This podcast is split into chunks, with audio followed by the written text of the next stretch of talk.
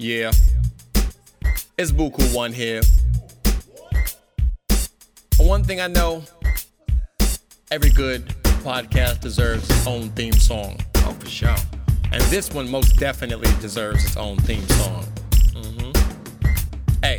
We changing the game on the name, put respect. Uncle Dad talks, yeah, live and direct. What did you expect from the two fly guys? One love Kevin Smith, one or more is Golden Eye. Mike's the level headed, baby Gabe edits. Uncle Dad gets nervous all the time, but to his credit, he's clever. Spring stuff on Mike on a daily, and can mangle up a name amazingly. The range of events and topics makes it hard to stop listening, so why even attempt it? From bare knuckle fighting to Grammy songwriting to Burning Man flames to firefighter video games and many, many more than I could put in a verse. Just subscribe, tune in to Uncle Dad's multiverse, and many, many more than I could put in one verse. Just subscribe, tune in to Uncle Dad's multiverse. Yeah.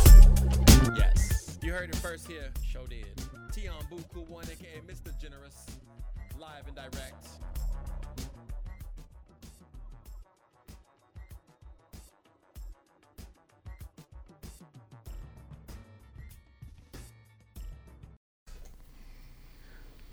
Hello and welcome to this week's episode of Uncle Dad Talks. I'm Uncle Dad, and with me as always is the ever so handsome Just Mike. Mike, how are you?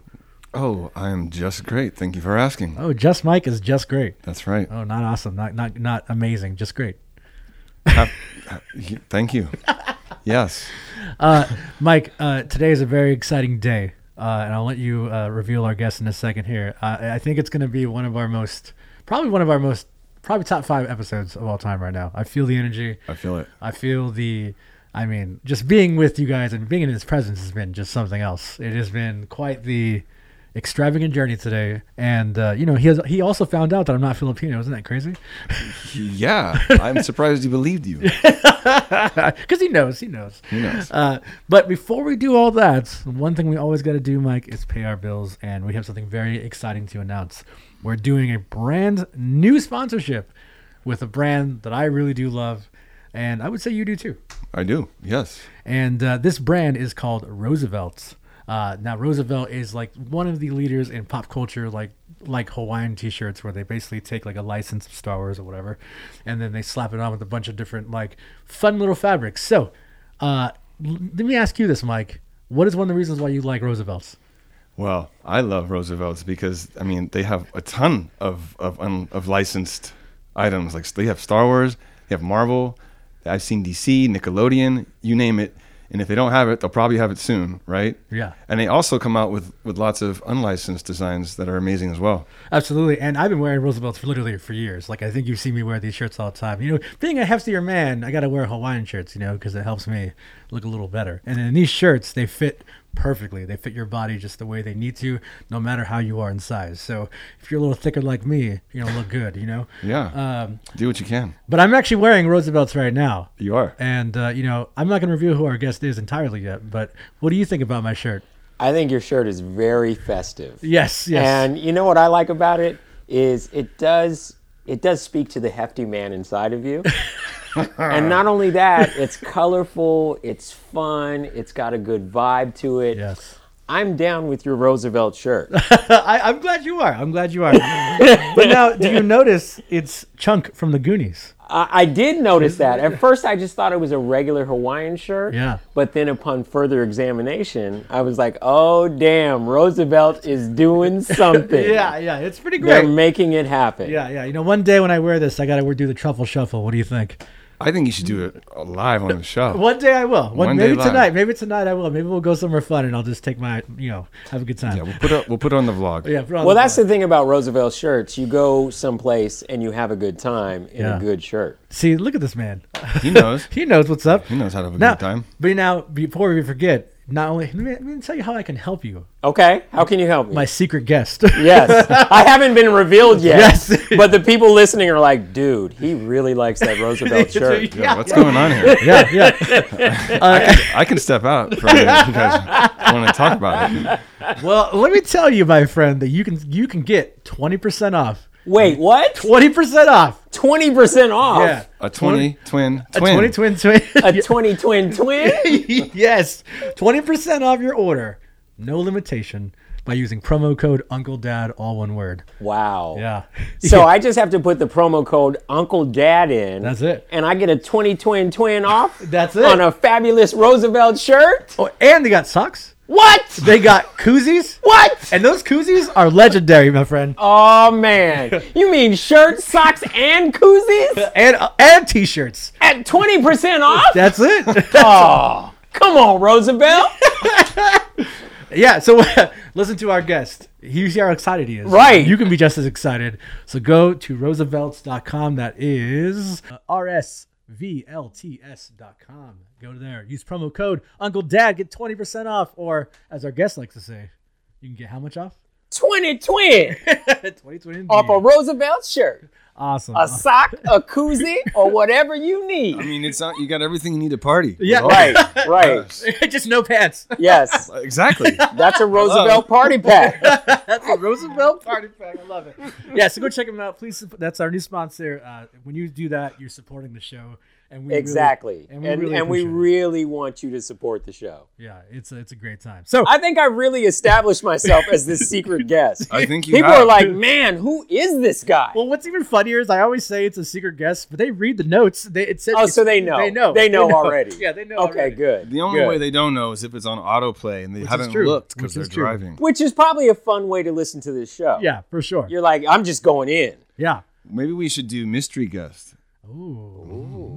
Okay. Okay. Okay. Okay, mystery guest in a Roosevelt shirt.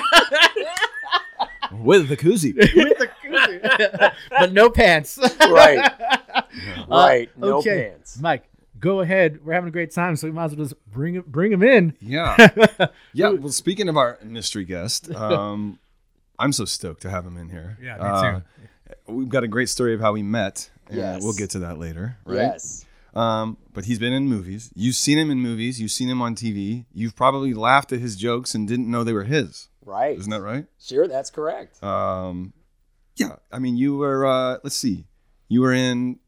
Let's say most notably, you were in "Don't Be a Menace" to South Central while drinking your juice in the hood. And thank you for saying the whole title. Yes. Yeah. That's respect. I mean, if you're gonna say it, you might as well say You it. I, have to say the whole title. I know most people say "Don't be a menace," Yeah, they most people shorten it up, Especially but the now. real ones Yeah. say the whole title. because you know I saw all those movies before I saw "Don't Be a Menace." So to- you did it the right way. I did it the right way. Yes. Yeah. And tell the people who I played in Don't Be a Menace. You played Crazy Legs. That's right. You played the Crazy Legs. That's right. and and and so so while we're here, let me just a side note before I tell you the rest of your accolades. I uh, for those of you that that listen to the show and know, I am also the designer for Bart Bridge hats, and we had a pop up store in Oakland during the month of December, in which I manned the shop and sitting in there designing on my computer in between customers. A couple of gentlemen walk in. Um, or maybe this was just you when, when you first came in. I think I was by myself. That's right. I walked into a store by myself. Who does that? Yeah, I, I'm wild. I'm wild. yeah, you wild man. you do Crazy crazy leg, wow. Crazy leg. And I said, I said, let me know if you need any help. And and I was like, cool. yeah, You know. I'm not here to be a sales, No, pushy no. salesman. You were. You know No. what? Your your salesman vibe was right on point. See? And I I was uh, I, I looked around and I was like, oh, this is a dope store. It's got a nice vibe to it. Uh, I looked around. I saw some hats that I liked. I saw one hat in particular that was a South Central Los Angeles hat that had Marlon Wayans, who played Loc Dog, of course, uh, as the image. And I was like, this is a dope hat. And so I freaked out. I did freak, like I quietly freaked out to myself. And I asked you, I said, can I take a picture of this hat? And you were like, absolutely. And I said, I was in this movie. And I wasn't saying it like, can I get a discount? No flex there, right? Yeah, I wasn't trying to flex. I just was like, this is bizarre. I'm I'm in Northern California, Yeah. where I'm from and where I grew up. I was waiting to meet a friend for lunch. Uh, he went to Costco to gas up his car, and he was like, "I'll be there in 10 minutes." So I found your pop-up shop. I saw the hat, and I was like, "Oh, this is this is I'm I'm where I'm supposed to be. This is meant to be." That's right. And so I took a picture of the hat but I was like weirdly blown away because like the the artistry was dope. I was like, "Yo, this is fire. This hat is fire." Thank you. Yes, it was fire, and uh, and and so like we started talking, and I was like, like I wanted to know like. I just wanted to know You what was know going what- on. yeah, what's yeah, going what was going on? Like, am I being punked right now? Ashton let's- Kutcher's back there. yes. Let's put some merchandise from Don't Be a Menace that's really dope, and Crazy Legs happens to stumble upon it. Yeah, I'm friends with your friend, and we set this all up. Yes. Yes. And that, like, it felt like that. So um, I literally had 10 minutes to kill. I remember I asked you, I said, can I take a picture of the hat? And then I, like, left, like, and was a little like, whoa, what was that? I have to go back to that store. So my buddy picked me up. We went to go eat. And I told him, yeah, I just stumbled upon this really cool hat store and they had this hat. And I showed him the hat and he was like, no way, we got to go there when we come back. And so we, we came back and he ran into a friend of his. You and I started talking some more. And I was like, hey, can I buy a couple of hats? I'm doing shows here with Shawn Wayans in the city. I want to give Shawn and Marlon one of these hats. Mm-hmm. And you, as a smart business person And just a nice guy. and a nice guy, said, take the hats. yeah, And- absolutely. yeah. And so you gave me the hats, and I was like, cool. And then you were like, hey, can I go to the show? And I was like, absolutely. And so we became fast friends from the moment I stepped into the pop up shop. We use the express lane to friendship. Yes. We did. Wow. We did. Right on. Fast We track, did. fast track. We did. Yes. Yeah, And- that, that was great, right? it was awesome, dude. Like I I really love the hats. Like, you know, I'm I, I'm a dude that uh, I, I do my own T-shirt, and you know, the popularity of the Crazy Legs character was was such that I was like, I want to do something for my diehard fans. So I started making a T-shirt, and then when I saw your hat, I was like, this is something that is like you're showing just as much love with your hat as I do with my t-shirts. Oh, I love that. So I was like really hyped about just how it all came to be.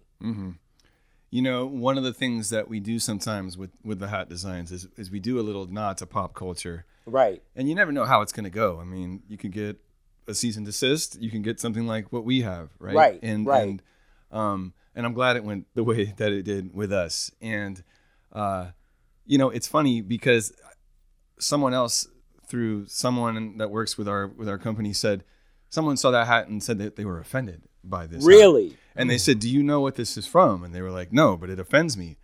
And they had to be educated on why it, why that was on there. I, I'm curious, what were they offended by? I think that it was that it says South Central and it has uh you know Loc Dog on there, but they didn't know who Loc Dog was. There's Oh, probably a younger person Okay, who had no idea yeah. what what that. It's funny that you is. say that because people that are fans of Don't Be a Menace, they love the movie for what it is. And what it was at the time that we made it was we wanted to spoof all these hood movies.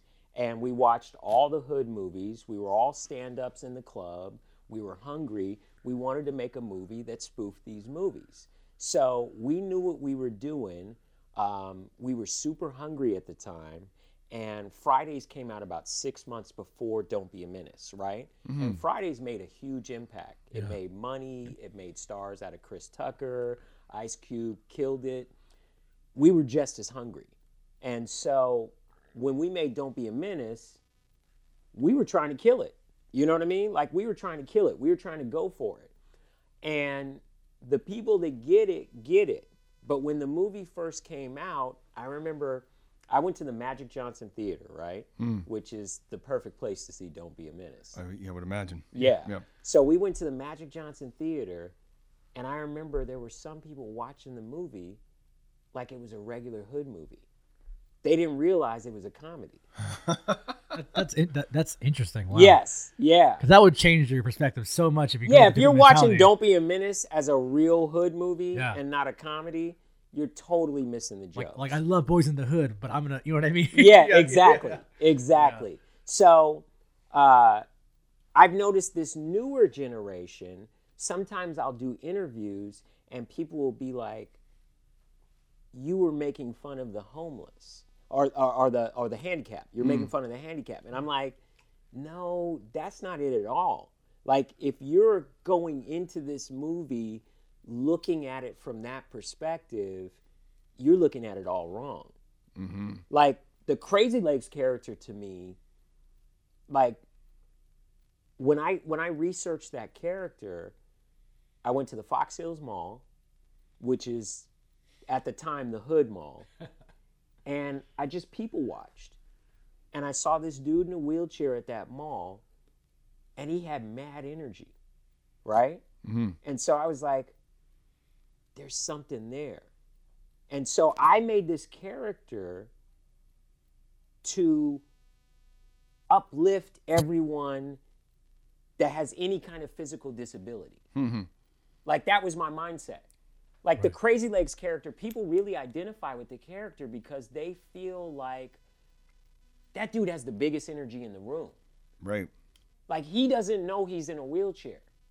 You know what I mean? Mm-hmm. Right. And I would find after that movie came out, parents of kids that were in wheelchairs were like, I'm so glad you made that movie.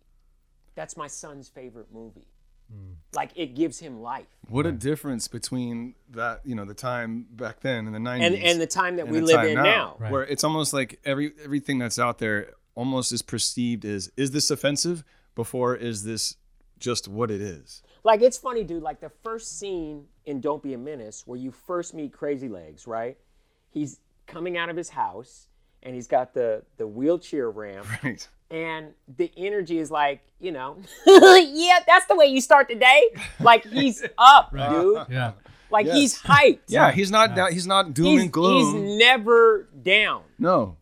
Like he's never down in that. And that's movie. like an inspiration, right? Because it is. Because there's so many people who go through that and don't have that. And the fact that that character did that, you're right. It's like it's a beautiful thing, you know? So it's just interesting, though, how Yeah. we live in a time where we look at the negative Yep. instead of the positive. Sure. And Crazy Legs is a unnecessarily positive character. Right. Sure. You know what For I sure. mean? Yeah, yeah, yeah. And for a character that lives in the hood to be that positive, he's a shining light. Yeah, I agree.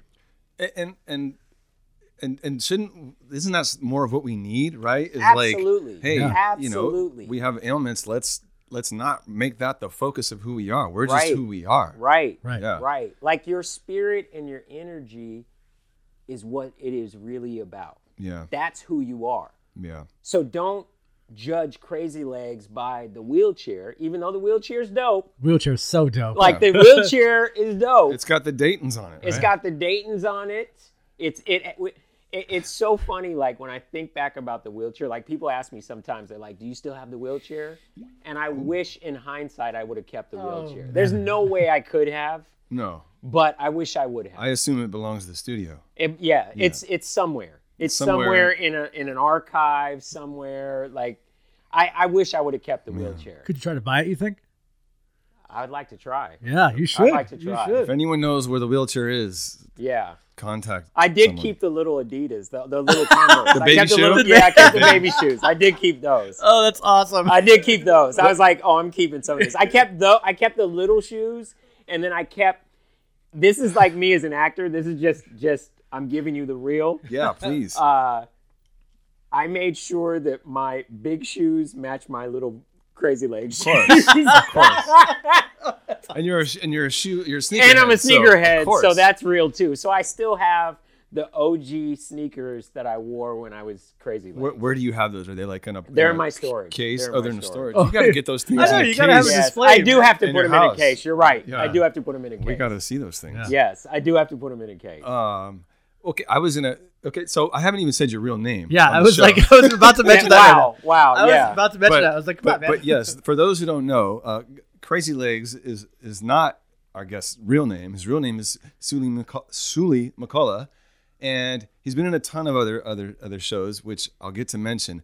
But I have one more question about about that that scene. You know, where where you come down the the ramp and you Yeah. you know they're introducing your character. And you go into the dream MC Hammer sequence. right. Was that your vision, or is that like a collective writer's decision, or That was a collector, collective writer's uh, decision, And I just thought it was super funny at the time because, you know, I'm a hip hop head. Yeah. And, you know, I was a breakdancer uh, coming up in real life. And so we wrote that into Crazy Legs backstory. In fact, this we shot a scene of Crazy Legs before the car accident Uh-huh. where he was a breakdancer because I was a breakdancer and I was like, here's my chance to show the world my skills. What moves did you do? Oh, I did. I, I first of all, I just you know I did my arm waves and my king tuts, but I have a move. My go-to move was I used to do the bicycle, right? Where I would pantomime like I was on a bicycle, and that was my move that I would just I would take out whole crews with the bicycle. So we shot that scene and it never made the final cut. And that was like a scene that I was really disappointed that didn't make the oh, movie uh. because I really like it to me that anchored the whole character. Yeah. Like him like he really was the best dancer in the hood. Yeah, they refer to it. I think it's Shawn's character refers to it that you were. Yes, yeah, yes, right, yeah. then- So I like I like I pushed for that. I was like, yo, we gotta show a scene where Crazy Legs is really the best dancer in the hood. yeah. Like we have to have the before scene. Did that make it into like the DVD? On Well, there's a couple. There's a couple extras. Um, there's a there's a special edition version of Don't Be a Menace on DVD that has some extra scenes, and it's got this really funny scene where we're playing Ponopoly, like not Monopoly but Ponopoly, and that scene's pretty hilarious. Um, there was another scene we shot in the movie. Remember the barbecue scene where uh, the two people were butt naked yes. Oh yeah. in yeah, the yeah, barbecue scene. We shot a scene where Crazy Legs was doing the electric slide Oh. with four other dudes in wheelchairs. I think Marlon has those outtakes somewhere at his house. Ah, And one day I went I went over to his house and we watched that scene and I was like, that's pretty damn funny. Uh, that It's sounds pretty funny. Yeah, like they were they were three dudes that were really in wheelchairs, and you know I was the character, and we choreographed the electric slide in wheelchair. It was it's pretty funny, and then the music was that electric slide, like you got to see it. It's electric, boogie oogie oogie oogie oogie. so it's crazy legs doing like it's a it's a funny scene. we gotta get that. Yeah. we gotta get that'd be that. awesome. yeah, I gotta I gotta hit Marlon up and, and see if I can get that. yeah, Marlon, please. Yes, he got. He, yeah, Loc Dog got to release that. that, yeah, that that movie was so fun. I remember seeing it in the theater, and You saw it in the theater. I saw it in the theater. Wow. I did. Yes. Nice. Wow, did you nice. really? Yes, I did. Nice. I'm old enough to see that So- movie in the theater. Really quickly, when that movie came out, I was probably only came out in '96, right? Mm-hmm. So I I was only seven at the time. Wow. I- Really? Yeah, He's but a I but I baby. but I did watch it though. My you know my parents we kind of connected through uh, film. Yes. And so Boys in the Hood growing up was one of my favorite movies of all Yeah, time. yeah. I always say this. My dad, I, I watched Boys in the Hood recently. Yeah. And I realized a lot of shit my dad told me growing up, I'm not kidding you. was quotes from The quote, quotes are fucking Furious Styles, dude. I was like, what the? F-? I Uh-uh. swear to you. That's hilarious. Of course. Oh, because my dad had me young. My parents Yes. both had me young, and Yeah. so uh, which you know, shout out to them, they're great. But uh, yeah, they you know they just they didn't really I don't you know they grew. They didn't have with that. their own quotes. right. They they Yeah. didn't really you know they grew Yeah. up with that. So anyways, when I saw Boys in the Hood at a young age, it just it made me laugh so much because it made me think of Boys in the Hood. Yeah. And now I love watching it because it, you know those two movies mean a lot to me because it just makes me think of my parents. Yes. And Yeah. so I That's love those- great. Yeah, I That's just love great. that. So yeah, you saw it in theaters I and saw I it. saw it on VHS. I, you know, yeah. Well, I'm- you know what's funny? I'll tell you another story about Don't Be a Menace. When it first um, opened, we had the premiere in New York, and there was a big snowstorm that weekend, and so the weather was terrible. Um, it was a Miramax movie, um, and it didn't do as well at the box office that opening weekend because of the storm. So you probably saw it in a theater that didn't have crazy weather, but the box office numbers, and when you do a movie, it's about you know what the movie grosses, how much money it makes. right, of course. So when it came out, it did okay, but it didn't do like we wanted it to do. So we were a little disappointed about it. But when it went to VHS and it went to cable, that's when it blew up. Like especially cable, because everybody found it and by that time they were ready for that tone of comedy. Sure. So it was weird. It was like it had a, it had like a like a, a latent sonic boom, and when it went to cable, it took off, and now it just has a life of its own. It's like one of those weird cult movies that's just gotten more and more popular over the years. Yeah, it's interesting how movies how that happens sometimes. They don't. They and don't, it's certain movies. yeah, they It's don't get certain they don't get the, the numbers they want right away. Yeah. But then it has this second life later yes, on. Yeah, and Don't Be a Menace is definitely that. Like I, my my son's in high school. He's a senior now, but when he was a freshman, uh, one day he came home and he said, "Dad, my friends think you're cool." Isn't that the best though? Dude, I 'Cause love hard. it. That's hard. I love it. Yeah. So, and it, it's because of Don't Be a Menace. Yeah, I I had saw it in the theater. I was 16 since we're all saying how old. Yeah. Uh, but I out of all those uh, the movies that y'all were making fun of in that film, I saw Menace to Society first, Yes. and then saw Boys in the Hood, and I was like, Boys in the Hood is nothing compared to Menace to Society. That movie. yeah, Menace to Violent. Society was a great movie. yes, Great movie. And- The and- Hughes brothers were great directors. yes, they were. Yeah, um, and the cast was good. Oh, like yeah. Larenz Tate, who's Yeah. a friend of mine. I'm Yeah. friends with all the Tate brothers. Oh. Like he killed it. Like I'm, I'm, you know, Yeah. That's that's the cool thing about about living and working in Hollywood at that time. Yeah. You know, like I was friends with everybody that was making movies. You know what I mean? And we all were just coming up at the same time. Like I met Shawn uh, at the comedy clubs, and we tour now, and and that was cool too because um, because I tour with Shawn, that also gave me a chance to see what an impact that movie made. right. You know what I mean? Like when you live in Hollywood, it's mostly what are you doing next? You know, like what's next on your plate. So you don't really ever get a chance to kind of relive some of the things that you've done. But, you know, like when I go out on the road, you know, people tell me all the time, like, dude, you know, I, I don't want to be weird, but don't be a menace is it. You know what I mm-hmm. mean? Like, it's it's pretty cool. It, yeah, I mean, there's no, and there hasn't been. There was lots of parody movies, and then the Wayans were great with with the scary movies, which you were also in Scary Movie Two. I was in Scary Movie too. as the crazy clown. I played the clown under the bed. Yeah. Yes. Yeah. Yeah. Yes. which you know I, I I didn't recognize that, but of course you know watching it and, and then you know hearing Piecing it together, and like, yes. oh yeah, of course, and, and that was one of those things where they called me and they were like, "Yo, we got this part for you in Scary Movie 2. Um, can you do it?" And I was like, "Absolutely." And it's a voiceover. You know what I Yeah. mean? Yeah. Like they shot the scene and I just voiced it. No, so you weren't in that clown suit under the bed? No, I didn't even have like it's it's such an easy part to claim Yes. because it's just my voice. You know what I mean? Like they had somebody do all that stuff and I just I just voiced it. And I, I loved. I was when I was younger. I was really into horror movies as well, and so those those scary movie Yeah. franchise, those, especially the early, the three, the first three, were so were so funny, and and so was Don't Be a Menace was like Yeah. and, and you know it's like the old the Naked Guns, right? Yes, of like making yeah. fun of Yeah. all these other franchises, and they, and you guys just did such a great job, and and yeah, that movie, just like you, Uncle Dad, I really hold it deep to my heart. So to sit here with you, and and, and have all this happen is uh, it, it means a lot. So Yeah. it's super. It's it's so dope.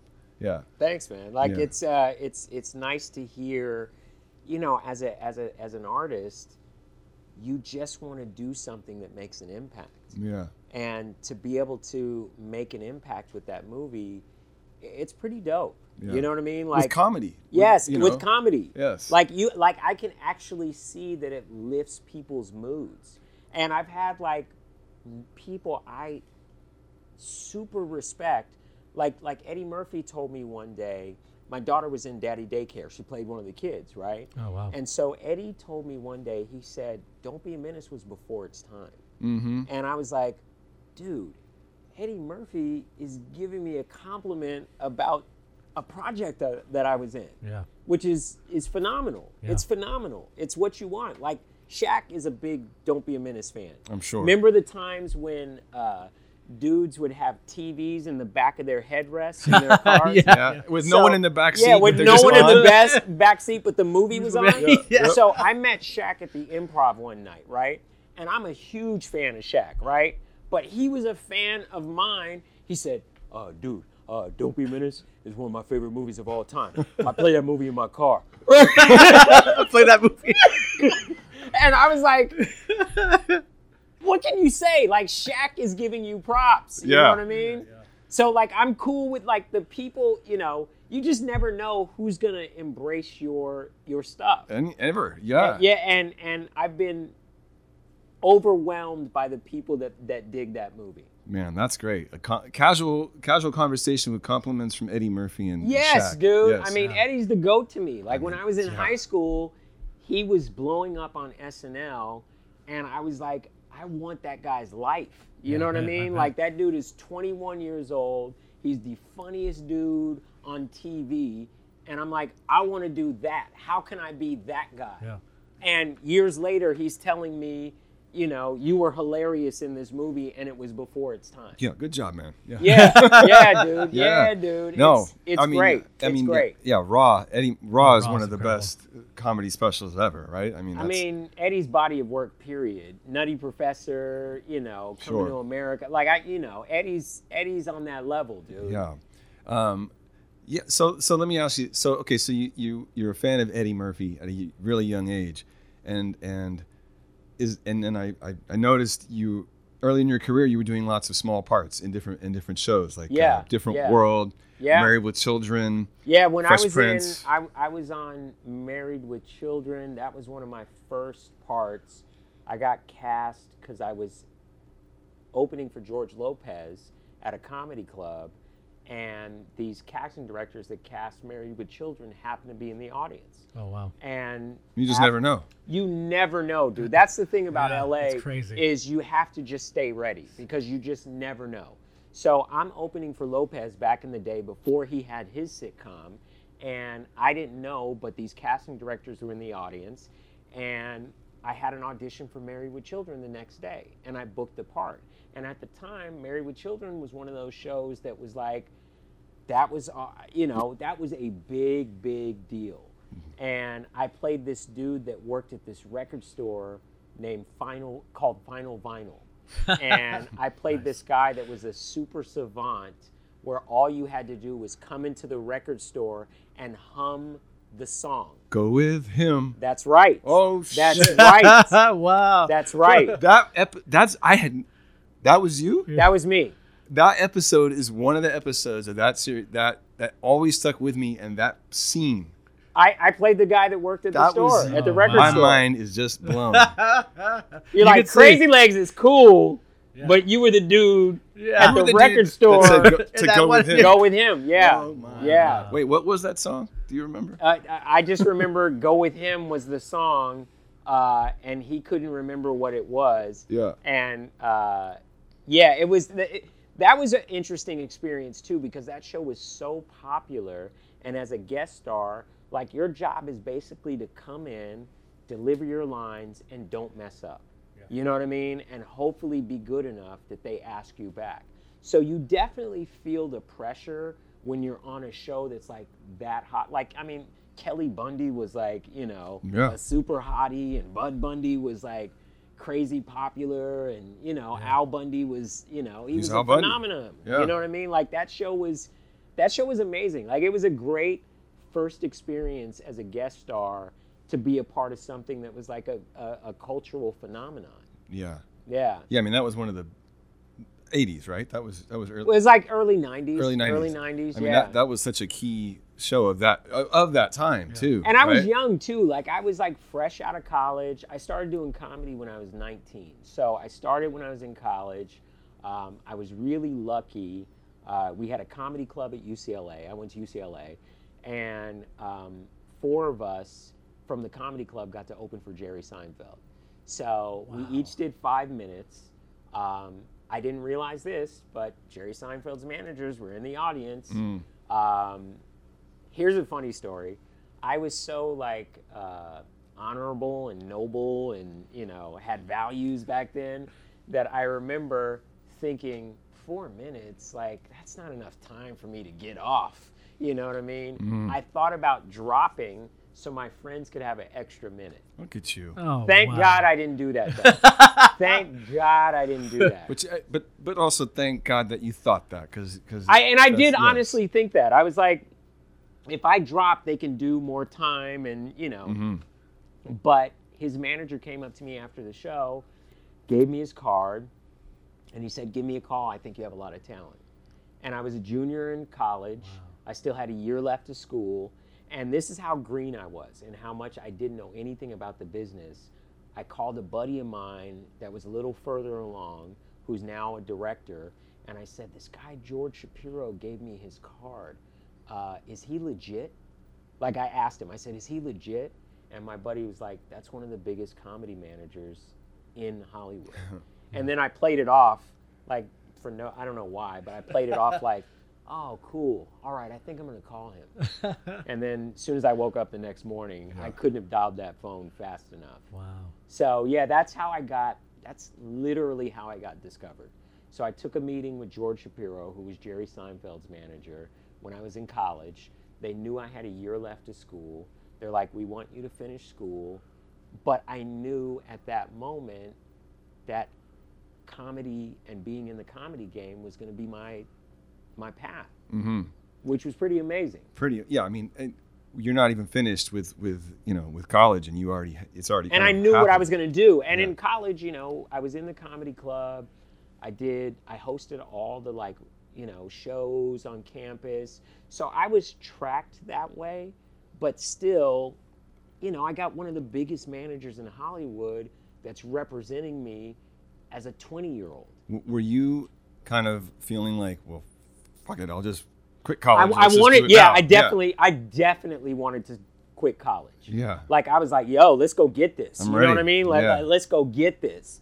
Um, but they were smart enough to be like, finish school, and I'm glad that I did. I, I was, I was a political science major in college, which is like, I feel like that makes sense. how so? I feel like comedians would make great politicians sometimes, like in some respects. there was a time where I Yeah. thought I wanted to go into politics, but you know, Yeah. I mean, look at history. It turns out I'm not racist. right. I would have had to be way more racist to go into politics. No, you uh, so you, you kind of cut your teeth going on um, doing these small parts on shows. Yeah. And, and then you start. Uh, is it you start writing for for shows? Well, that you- didn't that didn't happen until after the Jamie Foxx show. Right. So um, I guest starred on a lot of different shows. I guest starred on Married with Children. I guest starred on Seinfeld. I guest starred on Larry Sanders, where I met my friend and mentor Garry Shandling. Um, Wow. But I didn't. Um, the Jamie Foxx show was the thing that that really kind of put me on the map in a different way. Like Crazy Legs, Don't Be a Menace. That that made an impact. Um, in fact, Jamie, I did one episode, the third season of the Jamie Foxx show, where I played a totally different character. I played, um, I played uh, a, uh, a son, like I think Jamie Foxx's son, on on the episode, and it was just a one-off. Right. And then that next season, I got offered the part of Mouse that worked with him at Jingles 2000. Right. So that was, and then I ended up doing, I ended up doing 25 of the 100 episodes on the Jamie Foxx show. So once I came on board as Mouse, that took off. Yeah. And that was cool because it was, you know, myself, Alex Thomas, who was in Don't Be a Menace, and Chris Spencer, who was also in Don't Be a Menace. Chris played Preach, Alex played um, uh, Ashtray. Yeah. Uh, and so, you know, we've all, we're all real friends. Like, we all started comedy around the same time. And we used to be like, you know, a, a, a little black pack. Like, you know, we would go, we would go do spots together. You know, we would punch up each other's jokes. We would hang out together. We would play ball together. So we were like, you know, we looked out for each other. Mm-hmm. And, you know, it was cool that our comedy life bled into our acting life. That that's fun because when you have that and then you are working on a on a show together, you know, you already have the charisma. Yeah, we right? already And had the comes. camaraderie. Like, and when we we started Jamie Foxx show, you know, like at that time, we kind of gave it a little lift. Like, we took the show out of the hotel and gave Jamie a workspace, and now Jamie had friends and friends that were funny that all had a move. You know what I mean? Right. Yeah, I feel like uh, when you guys came on, I told you this off mic. It's that there was a certain magic that happened. Yeah. Uh, and I, I love that show. Like, and Yeah. it's funny because it recently came on HBO Max now. Which, if you guys want to watch it, you guys should go to HBO Max and watch it. And I was like, man, I used to love this show. Let me still see if I still love it. Yeah. And I still love it, and it was great. But the moment when you guys all pop on, it just shifts the energy in such a positive, beautiful way. Yeah. Where you see the friendship, you see the connection, you see everybody having a good time. And one of the things I always appreciate when I watch anything is sometimes you watch a movie, at least I get this, and I feel like, oh man, I love that you can tell they're having fun making this. Well, you know Yeah. what was cool about that show was the way Jamie worked, Yeah. right? So we would do a scripted pass, right? Where we would do the script as written, right? So we do one pass like that, and then Jamie liked to just freestyle. So we would do a wild pass, which was the second pass. And the second pass was anything goes. Mm. Like there would be times where we would just be riffing and we wouldn't do anything that was in the script. And oh. what they would do was they would cut between the scripted version and the wild pass. So I think when you watch those episodes, sometimes you're seeing stuff that was in the script, Yeah. and sometimes you're just seeing stuff that we would riff That's so fun. Yeah. which was great. It was such a fun way to work. And um, Garrett Morris was on that show. Right. And Garrett is one of the original mem- cast members of Saturday Night Live. Yep. And so I remember when Garrett would be in scenes with us, there would be times where we would get to the wild stuff and he'd be like, man, I don't know what I'm going to do with this. And so I would sometimes pitch him ideas. Wow. And he'd be like, oh, that's good. I like that, right? And so I credit Garrett Morris and the Jamie Foxx show with planting the seeds, which later became my career as a writer producer. Because I was really good at pitching things for other people and taking what they did and made it better. And Garrett, you know, I respected him so much because he's, you know, comedy royalty oh, yeah. that the fact that he really gravitated to my ideas, he gave me confidence that my ideas had value. And so I didn't start writing, producing until after the Jamie, Jamie Foxx show ended. and that's just from your kind of your organic way of observing people in a way that you can offer something to them that elevates them Yeah. you know yeah. because you think about a lot of people when they're when they're listening to other people a lot of times they're they're thinking about how they're going to respond to what's Sure. being said Sure. but you're over here thinking about how can you help say what they're saying but maybe better or maybe funnier And that also comes from years of just doing stand up and sitting in the back of the club. Like when I started, all the guys like, you know, John Witherspoon was in the clubs, you know, Jerry Seinfeld was in the clubs, George Wallace was in the clubs, uh, Jo Koy was in the clubs, um, you know, Bill Burr was in the club. Like we were all in the clubs at the same time. And even if you weren't on or you were waiting to go on, you would watch all these guys work. You know, when I first started, I mean, I've seen John Witherspoon on stage so many times, and he was a killer. Like, he was so funny and so good. So, when I was in the clubs, you know, I was I was around these these masters and I was watching them work on a nightly basis. And when you first start out, you spend so many hours in the comedy clubs. You know what I mean? And you just you learn from the best. So I got to watch the best. And my goal as a young stand-up was like l- learn from this. So, you know, I would watch what people were doing, and I always had a really good ability to go, okay, that's a great joke. How do we make it better? You know what I mean? Or Right. say this, or, you know, I, I mean, I still have that ability. Like, I can walk into a club, I can watch somebody on stage and, and, and go, oh, you should say that, or say that. And it's not like a, you know, me thinking my ideas are, it's just, I'm, I'm really good at that Right. because of the years of doing it. Like stand up is is miles. You know what I mean? Like it really is you have to put your 10,000 hours and then some. That's the only way you get good at it. You know, it, it's yeah. I mean, it's it's kind of something that you do without even thinking that you're doing it at this point. I'm sure, right? Well, it's like I care about comedy. Yeah. And I and and a little tweak takes a joke that gets, you know, a six and turns it into an eight. And an eight is a way bigger laugh. Yeah. And sometimes it's just one little word. So when you're writing, when you write for these shows, or, or when you're writing comedy, what's what's the, is there a favorite for you? Like, do you enjoy writing comedy for for live, you know, sh- a club, or do you or you have more fun when you're writing for a show? Well, I like that I can do a little bit of everything because, you know, when you're acting, you get the credit for that. You know what I mean? Like, there are people that don't know my writing, producing credits at all. Mm-hmm. They just know my acting credits. And they're like, dude, you're hilarious. Like, what are you doing now? You know what I mean? And I'm like, I'm, I'm good, dude. I, you know, I'm, I'm working. I'm good. But, um, yeah, the acting, you get the credit for it all. The writing, you may or may not get the credit, but you do get to see the whole thing come together. Like, and, and for me, you know, when Jamie finished doing the Jamie Foxx show, he started hosting shows. Like, he hosted the MTV Awards, he hosted the ESPY Awards, and he brought us along, you know, to be his writers. We knew his voice, you know, we all spoke the same language, we, you know, value comedy, and we were able to make some great stuff. Like those early ESPY Awards, you know, Jamie did the the tennis ball song about Venus and Serena. That was something that we wrote. Really, you wrote that? yeah, like we, yeah, Oh my that was like, God. uh, Do you know that, Mike?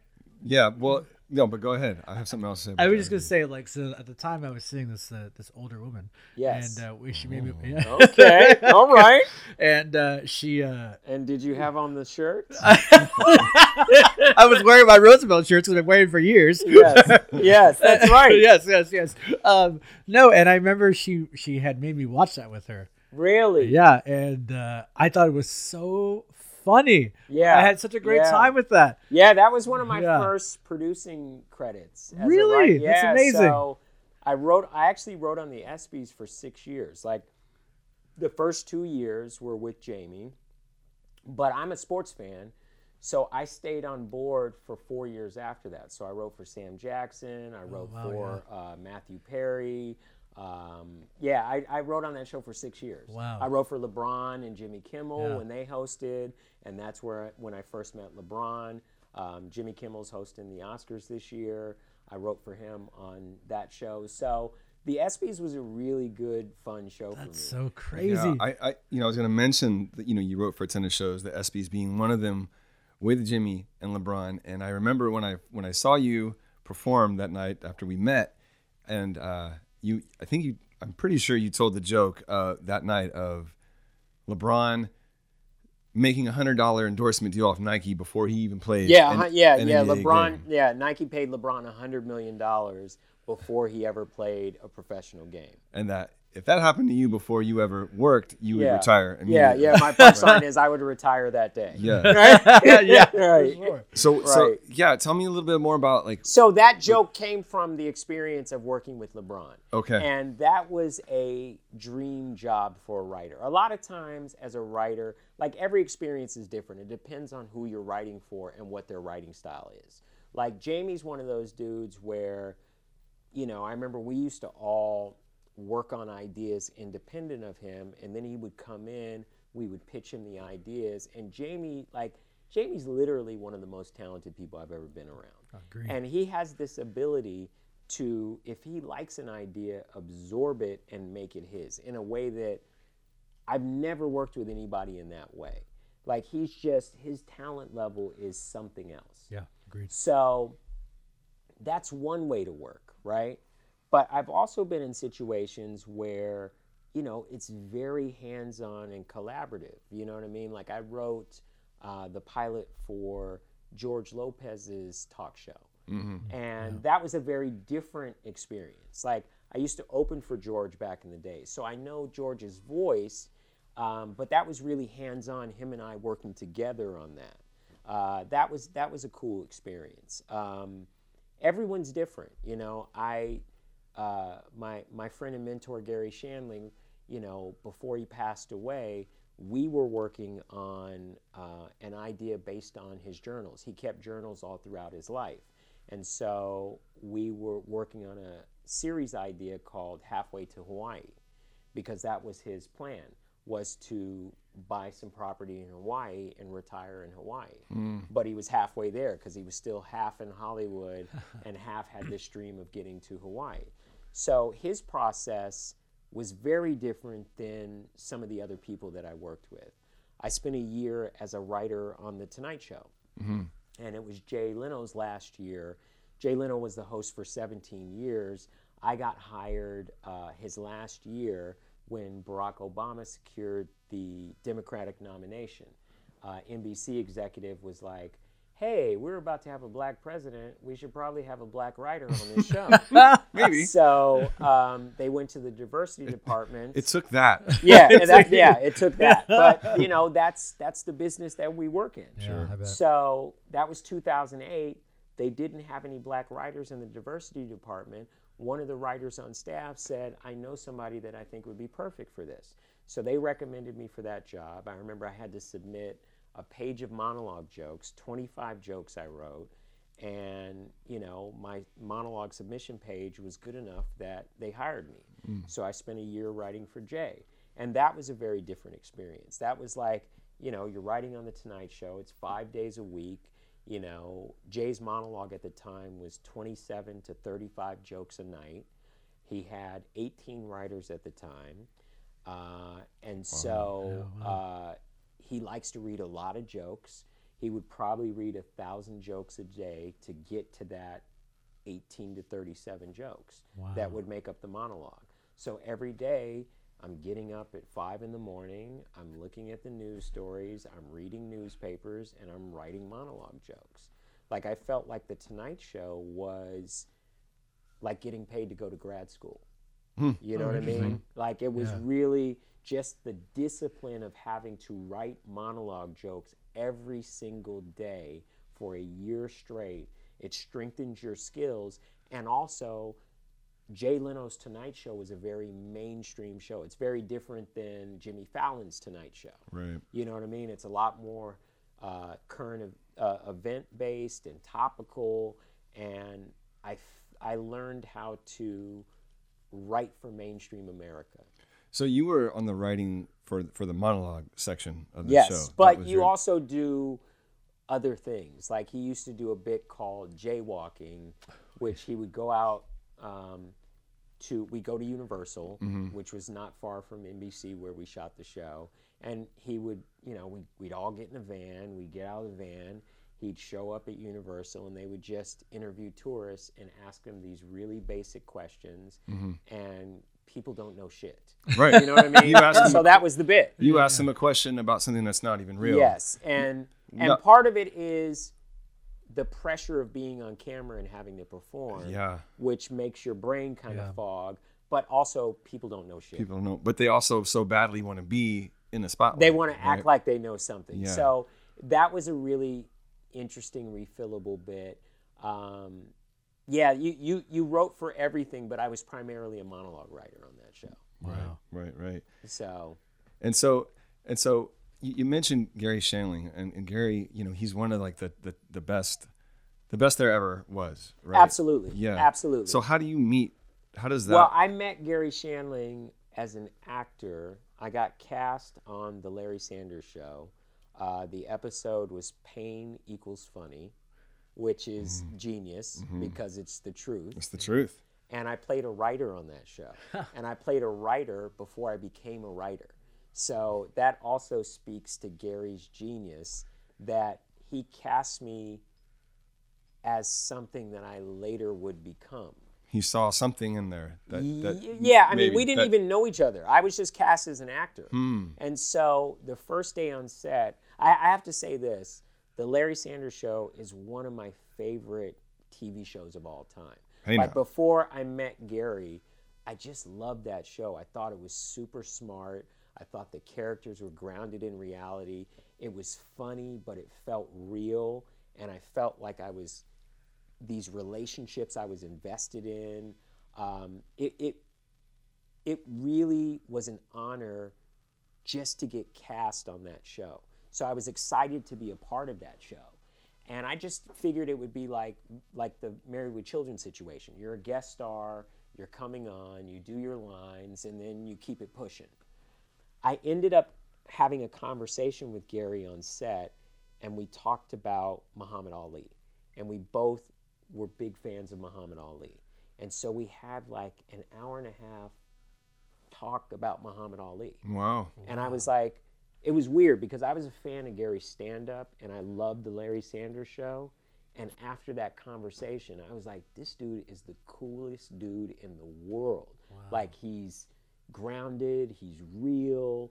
Like, he, you know, he was just all that and then some. They say, you know, never meet your heroes. That was one where it was like, oh, this dude is amazing. So I did that episode, and then Gary had a Sunday invite only basketball game that I got invited to play in Oh, after doing Oh, that show. Look at you. So, yeah, so I played in Gary's game for 18 years. What did you wear any of your jerseys? You know what's funny in these is games. I was so excited that I got the invite because that was really like an A-list Like, exclusive You're game. in. You're in there. Like that who did you? I didn't want to like Sarah Silverman played in that Oh, game. wow. Yeah. David Duchovny played in that game. Sacha Baron Cohen played in that game. Oh. Kevin Nealon played in that game. wow. Like there were some. It was like this think tank of super funny people, and we all just hung out in Gary's house on a Sunday. Like it's the most to this day. You know, like hanging out with Jamie was incredible, like a different kind of incredible. Right. But hanging out with Gary every Sunday, like I had a family and a real life. There were times where I didn't want to go back to my real life. Yeah, I you know. I what I wouldn't- mean? I wouldn't like either, it was like yeah. sleepaway camp. You know what I mean? Yeah. Like you didn't want it to end. Yeah. And it was like, like I said, it was the perfect mix of basketball and like these super funny people that you just were so glad to be able to spend that time with. And how awesome for you that you got like a mix of, of what it was like to be with, with Jamie Foxx and those and that group, and then you worked with George Lopez and his group, and Yeah. then, and then now you're with Garry Shandling and, and the, well, it's those like I've been really fortunate in that way where I've worked with a lot of the best minds in comedy. yeah, You know what I mean? which is probably why you care about it so much. I, I really do. Like even to this day, I still have that approach of somebody that's just starting out, Awesome. but I care about it in a way where it's it's precious to me. It's like a precious metal. It's a diamond to me. Yeah. You also uh, you did some work on Last Comic Standing. That was the job that I did right before I got hired on the Tonight Show. Really? I got hired as a um, producer, and that was the year that Liza Shlesinger and Jeff Dye uh, were on. Uh, they had two two-hour specials right before the Olympics started, and they wanted to come up with content for the contestants other than just making them do head-to-head battles. So I got hired with a couple of other writers that I'm still really close with, and we just came up with with fun stuff for them to do other than compete against each other. Hmm. And that was a job that I literally that production office was across the street from NBC. So when I got hired on the Tonight Show and I had to turn in those monologue jokes, I literally walked across the street to take that meeting. And so it was a very interesting time in my life where it was like one job led to another job. Like I was, it was funny. I finished up Last Comic Standing. I had two weeks off. In that two weeks, I wrote and shot the pilot for George Lopez's talk show. I had one week off, and then I started at the at the Tonight Show. You know, and we talk. I talk about this often. uh, You know, with Uncle Dad and other guests we have, where when you when you love what you're doing, and you're committed to your craft, and you believe that that is your true purpose, and you're following that, those those the one opportunity is what leads to the next, and what and if you're paying attention, will lead to the next. Sure, You know, even if it's right across the street. Sure. You know, with the competition. sure. Did Did you ever get to work with uh, with Norm Macdonald I did. I was friends with Norm. Um, Another one of the it's greats. funny that we're you know we're here in San Francisco right now because I remember when he played Cobb's, which which I played with Shawn in December, uh, and we just hung out. We just hung out. Like we just, you know, after a show, you know, I think I I, I, I saw that he was performing at Cobb's, and I stopped in, and we were friends, and we just hung out all that night afterwards and talked comedy. And I remember the conversation. You know, Norm was one of those dudes. Like game recognizes game, and I remember we talked about who he thought the best working stand up at the time was, mm. and he thought Patrice O'Neal was oh, pound for pound the best comic working at the time. Yes. You like that? Yeah, I think, in my opinion, Patrice O'Neal is one of the most underrated com- comedians out there absolutely. because he was Absolutely. so fucking good at what he did. Yeah, absolutely. He Yeah. knew his voice. He Yes. knew how to push the envelope. 110%. He wasn't afraid of um, making the audience uncomfortable Yes. he knew had he had Mm-hmm. the skills to get him back. because and he did it in a way that was smart and he did it in a way that was 100% him i felt Yes. Yeah. Yeah. But I'll, I'll never forget that. Norm was saying, "Hey, you know who I think is is really great right now? Patrice O'Neal." Mm-hmm. Norm, I, I miss Norm. One of one of my favorite lines he ever said was, "People are are, are scared that they're gonna die in a plane crash. They're gonna die from a terrorist attack, but no one's afraid of your heart attacking you and kill you, which is a lot more likely than dying in a plane or Yeah. dying from a terrorist." He had such a great way of just dissecting stuff. Yeah, and you know he was like i, I really I, I miss norm you know what i mean? Like he was such he was another one of those just great ones. Like i said i was i'm i'm super fortunate. The time that i started doing comedy in was really a golden era and i've had the pleasure of working with a lot of the best. Like i haven't even talked about cedric the entertainer oh, who's a very good friend of mine. You know i took a consulting producing credit on one of his specials back in the day. I wrote for him when he did the um, White House Correspondents' Dinner. Um, I also wrote for him when he hosted the Emmys. Um, you know, he reached out to me and said, "Hey, I want you to be my head writer on the Emmys," which was great. how does that feel when when you get that call? well, it was unbelievable, dude, because it was coming out of the pandemic. Um, you know, when the pandemic hit, you know, I was touring with Shawn Wayans, and you know, all our tour dates went away because all the clubs closed and everything shut down, and you know, comics. That's how we make our money, and so that was all shut down.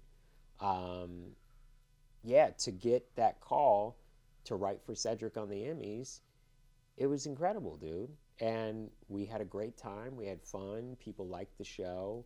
Um, I remember when we finished, Cedric was like, "Yo, we just did the Emmys, dog." like, which was like, Let that sink it was in. great. It was Yeah. great. It was great. And that also, you know, that year, I I wrote for Cedric on the Emmys.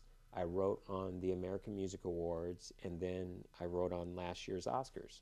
So I did three big award shows back to back to back, which you know I think all started from the job that I did on the Emmys. wow I, I, I really want to talk, of course, about the Oscars. But lem- before I get into that, let me ask you: when you're working on something like the Emmys or the Oscars, do you feel a different kind of pressure to be more funny or funnier, or or, or just more pressure in general Um, than like just you know, do feel else? pressure. Yeah. Um, the Oscars was a lot of pressure. Mm-hmm. Um, the Emmys was a lot of pressure. The Emmys was a lot of pressure because I didn't know the Oscars was coming. And I knew this was a chance for me to make an impact. And the fact that I was Cedric's head writer, I really wanted it to be great. And so I did feel a lot of pressure. And coming out of the pandemic, I felt like people need a lift. So I wanted the show to be really strong. Um, yeah, I felt pressure. Yeah, I yeah. definitely felt pressure. Okay, so you're Yeah. yeah you're you're human and you feel yes, pressure. I yes. felt pressure. yeah.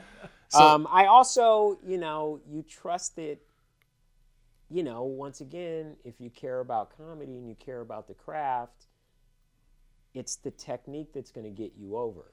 And it's that commitment to the craft that's going to get you over. Mm-hmm. So while you do feel pressure, you're like, I'm built for this. I I'm here for this." I'm here Yes, for a reason. I'm here for a I reason. got the call from Cedric the Entertainer Yep. because of what I am and who I am. And I was smart enough with with him because, you know, like I I genuinely enjoy that guy. Like he makes me laugh really hard. We make each other laugh. Like, you know, we've got a great camaraderie. So what I would do, which was pretty smart on my part, um, you know, we would do pitch ideas and, and, and come up with stuff.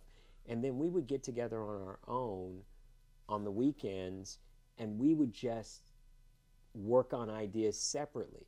And I felt like that was a really smart play because we had a direct connection and we're banging out these ideas and and making it as funny as possible between us so then I could go back and go this is what the host wants to do. Hmm. And so there's no middleman or no so I could bring, you know, a pure idea back to the source. So, and that was fun too because you got to remember with all the pressure of these big shows, you still got to make it fun.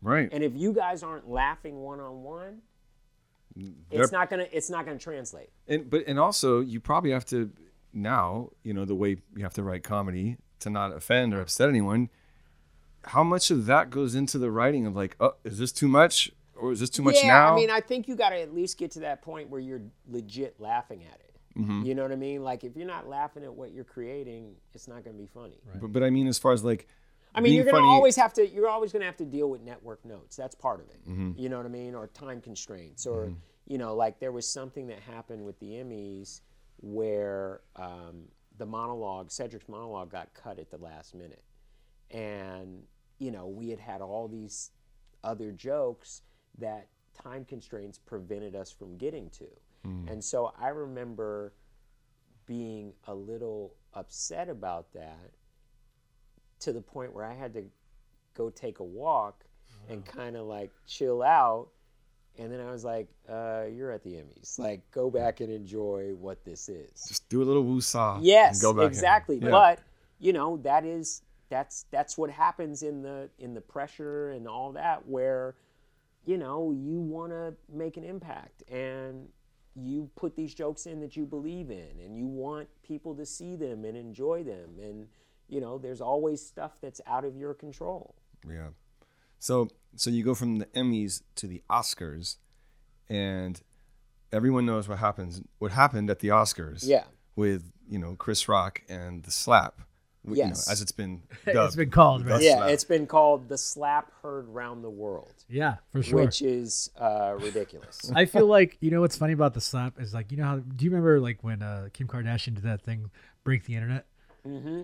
To me, I feel like the slap broke the internet. It was insane how it was everywhere. yeah. Well, imagine being there Oh yeah. Yeah. Well, with a with a tuxedo on. take it, take us there. Yeah, Suli. take us Well- there. Paint the picture. This was my first Oscars. Mm-hmm. I felt like I busted my ass this year writing on the Emmys, writing on the American Music Awards, and getting the opportunity to write on the Oscars. You know, I started doing stand up in 1989. I graduated college in 90. Hmm. There's no way you could have told me as, as a young stand up, one day you're going to write on the Oscars. I bet. Yeah. So that you know, I I I went to UCLA. I grew up in Los Angeles. You know what I mean? Like to go from nothing is promised in comedy. Nothing's promised. Right. To go from maybe you'll have a career at this to writing on the Academy Awards is a huge deal Yeah. right? Yeah, that's- And you feel the pressure of the year before it was at a train station in downtown Los Angeles. So this is the first time that it's back at the Dolby, and it's less COVIDy. Yeah. You know what I mean? Like so, it's going to be the Oscars again, and you want to make an impact, and you want it to be great. And the producers, um, they had worked with my daughter, right, on a project. And I had never worked with them. So my first meeting at the Dolby, uh, I sat down in the office and the first thing they said to me wa- was, "We love your daughter," and I'm thinking, what better way to start my Oscar experience than these producers, Will Packer, Shayla Cowan, saying, "We love your daughter." Yeah, awesome. Like this is a magic moment that, you know, it's this is going to be incredible. This is going to be incredible. Um, and the show was incredible. You know what I mean? It's just it got reduced to that moment, yeah. and that sucks. You know what I mean? Like the Oscars is a long show. It's a three-hour show. That was the last half hour of the show. It was the best documentary category. Chris Rock is a two-time former Oscar host who is extremely skilled as a comedian, mm-hmm. but he's also held the reins of what being the host is. He's just coming in and he's responsible for 45 seconds of comedy and then to read the copy to present an award to what is most likely his friend Questlove. Mm. That's right. So it should have been easy breezy. And it was anything but that. Yeah. Yeah, it's yeah. Yeah. Do we wanna- just to give you a context of what my perspective was. So- and at the time, I'm in the green room. There's a special green room for all the presenters, right? Uh, they call it the Rolex green room. Oh, what's so, in there? Uh, it uh, some chocolates. Chocolates? Some Rolexes. So, I wish. I wish. I, trust choc- me. chocolate covered Rolex. I, I looked. I, I, I, I had a couple of the chocolates, Were they were they and good? I looked for the Rolexes. I didn't see the Rolexes. The chocolates were delicious. Chocolates sponsored by Rolex. Yes. Yeah. No, they were. They were? They were in a uh, a little box, and they had the Rolex emblem on them. no I was like, dude. Like, and first of all, the Dolby is beautiful. Yeah, it's, it's a a beautiful place. beautiful Yep. theater. The Rolex Green Room, I felt like I was in Monaco. Okay, so I'm wearing a tuxedo, uh, you know, boys medium, and uh, hey, that's Mike's size. that's Mike's size too. so I'm, I'm a boy's extra large. nice, nice, nice. Men's extra large. So I'm Big in the tall, baby. Rolex green room, and the show is almost over. You know, uh, my daughter. I brought my daughter that night, and you know, I've been so busy, I haven't seen her during the show. And when it turns south like that, you know, I'm watching the monitor, and you know, Will gets up and slaps Chris, and then he sits back down, and then he starts swearing. Mm. And this is live. Yeah. I mean, you know, ABC, network television, Right. live. Yeah. And it was so far out of left field that I couldn't vocalize anything. You know what I mean? Like I, I just was like, what, what, like, what, what's happening right now? Did you think at any point that this was set up beyond your no- knowledge? Dude, no. I've been working on the show for three months. Yeah. That makes no so it was not, It- it- nothing. no, There's no, no. top secret There's file. no top secret anything. okay. This is happening. It's real. And no one knows and how to respond to it. The guy that didn't curse in his raps is swearing on live television. crazy. Yeah. I know. And I'm watching it on a monitor. What you guys saw was the bleeped version. I'm there. What I'm seeing is not bleeped. What's the delay like? There was no delay. No. Like I'm it's a 5 second delay. Okay. But I'm hearing him swear for real. Yeah. And I'm thinking is the show going to go on? Is like what's happening? yeah. Like Is security gonna come is- out? What is happening? Yeah. So my first instinct was, let me go check on my daughter, hmm. because this clearly, whatever happens next, is so far above my pay grade.